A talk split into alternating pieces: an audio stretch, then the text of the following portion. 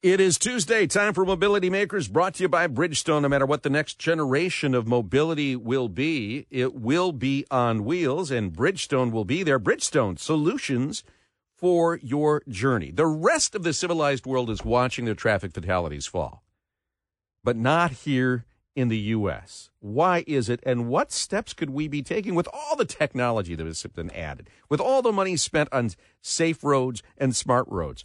Why are we still killing more bicyclists, motorcyclists, pedestrians, and yes, people in SUVs as well on our roads? Peter Kurdock is the General Counsel of Advocates for Highway and Auto Safety. Today, they released their 2023 Roadmap to Safety. And we want to find out where the sign, where the on ramp is to, to reducing these fatalities. Peter Kurdock, welcome to the show. Uh, thanks for having me on. Do we have an answer? Why is it the rest of the civilized world after the pandemic saw fatalities fall and the United States hasn't? Yeah, we absolutely do have the answers. And it's the same things that have been killing folks for far too many years things like speed, impairment, uh, not buckling, not wearing your seatbelt. And now, unfortunately, we see it so more often. And I don't need to tell your listeners this distraction people looking at the phone when they should be looking at the road. And there are simple solutions to all of those causes, but those are the major causes of crashes before the pandemic, during the pandemic, and now. Well, and you provide a map of the United States showing the states that have taken on some of these simple solutions, some of these simple laws.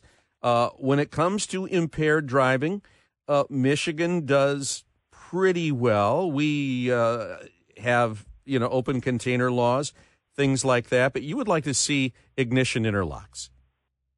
That's right. That's right. And unfortunately, the Abbas family right there in Michigan, they have dealt with with an unspeakable tragedy of losing five members yes. of their family.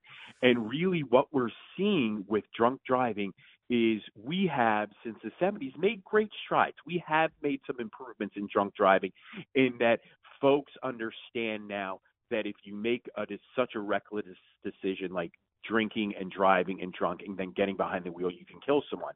The problem is now we need to reach out to those hardcore drinkers that really will not do will drink and drive no matter what you do unless you absolutely stop them from operating the car. So what this simply does is if you've been arrested for drunk driving, you have to blow into a device in order to operate your vehicle. Yeah. Yeah, and we know we've been we've seen the uh, state lawmakers working on that for a while, but they can't seem to get it out of park yet. Um, you also point to uh, protecting the youngest that we put in our vehicles and the ones that we care deeply, the most deeply about, and that is our children. Michigan has a good booster seat law, but you see us falling short on two other avenues.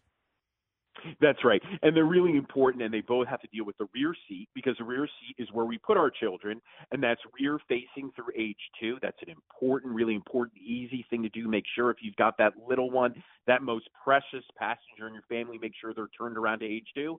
And then also make sure those children in the back seat through their age 12. I've got a 10 year old. He's dying to get in the front seat. That's his greatest mission in life is to convince his father to get in the front seat. But unfortunately, with the airbags that we have in the car that save so many lives, those little ones need to be in the back seat until they're age 12. And those are two important steps states are starting to make, and we hope Michigan does the same. Now, when it comes to pre- protecting those of us that are full sized adults, we've got primary seatbelt enforcement for the front seat here in the state of Michigan. Why? And we should point out, you folks in your report have a, map of the United States, and uh, it's it's really simple. It's green, yellow, and red. And Michigan, on three out of the four measures, is in red, signifying that this is more dangerous than other states. And this is one that I was surprised. Illinois, Indiana, Wisconsin has tougher occupancy restrictions than we do. Where where's Michigan falling short? Where could we do better? One of the things that really can make a big difference in Michigan is making sure that you have a primary enforcement seatbelt law for the rear seat, which means essentially if a police officer sees you're not wearing a belt in the front seat in Michigan, they can pull you over. Same not for the rear seat.